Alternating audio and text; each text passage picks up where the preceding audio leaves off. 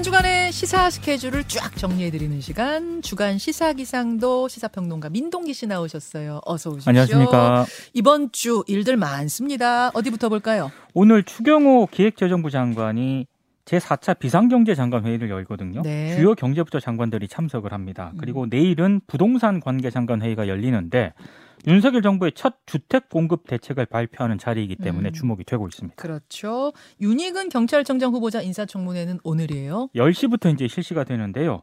쟁점은 크게 두 가지가 될 것 같습니다. 행정안전부 산하 경찰국 신설을 둘러싼 논란. 네. 아마 야당의 집중적인 어떤 질의가 예상이 되고 있고요. 네. 또 하나는 김순호 행안부 경찰국장 있지 않습니까? 네.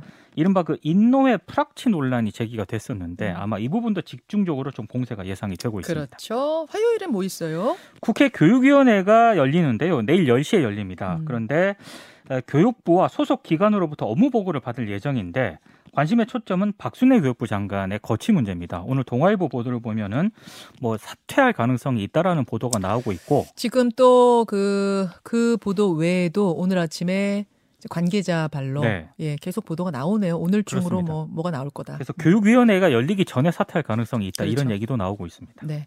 화요일에 일정 또 있습니까? 박진 외교부 장관이 오늘 중국을 방문을 하고요. 내일 왕이 외교부 장관과 한중 외교장관 회담을 열거든요. 음. 근데 여러 현안이 있긴 한데 가장 큰 문제는 미국 주도 반도체 공급망 협력 대화 이른바 그 치포라고 하죠. 네.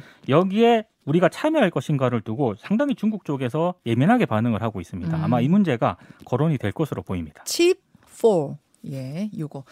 국민의힘 뭐 당연히 화요일에 주목해야죠. 전국위원회가 열립니다. 그래서 권성동 당대표 직무대행에게 비대위원장 임명권을 부여하는 당헌 개정안을 처리를 하고요. 네. 지금 비대위원장으로는 언론들의 보도를 보면 뭐 오선의 주호영 의원이 유력하다 음. 이런 보도가 나오고 있는 그런 상황인데 아무래도 이제 이준석 대표의 이제 대응이 좀 관심이지 않겠습니까? 변수는 사실 하나예요. 지금 그렇습니다. 이준석 대표 대응. 뭐 가처분 신청을 한다, 주말에 기자회견을 한다 이렇게 예정이 되어 있는데 이번 주 내내 국민의힘이 좀 시끄러울 것 같습니다. 또 하나 화요일 예고해야 될 게 있는데 광복절 아, 특사 잠깐만요. 네. 그거 말고 민주당 아, 당 대표 토론회를 뉴스쇼에서 합니다. 내일이에요. 아 내일 합니까? 내일 합니다. 아, 네. 예, 내일 합니다. 어, 그래서 이 당 대표들의 목소리를 직접 듣고 어떤 질문에 주도권 토론이 많이 준비되어 있거든요. 네. 어떤 질문을 박용진 후보가 강훈식 후보가 던지고 이재명 후보가 던지는지 또 어떻게 답하는지 직접 들으시면 네, 되겠습니다. 핫하겠네요. 그다음이요. 그 말씀드린 대로 광복절 특사 심사 사면 심사위원회가 내일 열리거든요. 예. 관심의 초점은 이명박 전 대통령, 이재용 삼성전자 부회장이 사면 대상에 포함이 될 것인가. 음. 언론 보도를 보면은 김경수 전 지사도 포함이 될 수도 있다 이런 보도가 나오고 있는데 음. 내일을 좀 지켜봐야 할 것 같습니다. 그렇죠. 수요일로 넘어가겠습니다. 수요일에는 통계청이 7월 고용 동향을 발표하는데요. 취업자 증가세가 둔화됐을지를 좀 살펴보는 게 포인트인 것 같고요.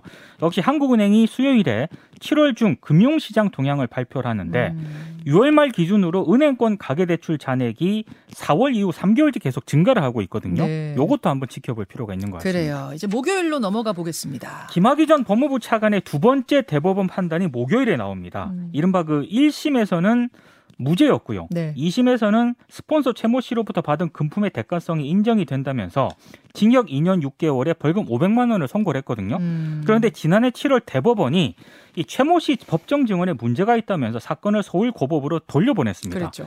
파규환송심이 김학의 전 차관을 무죄로 판단을 했고 음. 여기에 검찰이 다시 불복을 해서 대법원 판단을 구한 상황이거든요. 음. 이 대법원 판단이 목요일에 나올 예정입니다. 아, 중요한 거네요. 최종입니다. 최종. 최종 무죄 유죄 무죄 유죄 하다가 어떻게 나올 것인가 그렇습니다. 보시면 되겠습니다.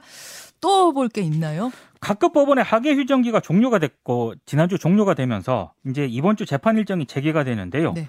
월요일하고 금요일에 이른바 그 화천대유 대주주 김만배 씨, 네. 유동규 전 성남도시개발공사 기획본부장 등의 공판이 진행이 될 예정입니다. 아, 아. 그리고 목요일에는요.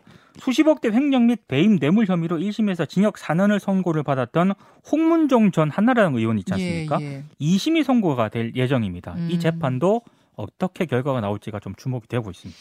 음, 휴정기 끝나고 다시 문을 여는 거여서 지난주에 이제 법정도 휴가였고요. 맞아요. 이제 이번 주부터 주요 재판 일정이 진행이 될 예정입니다.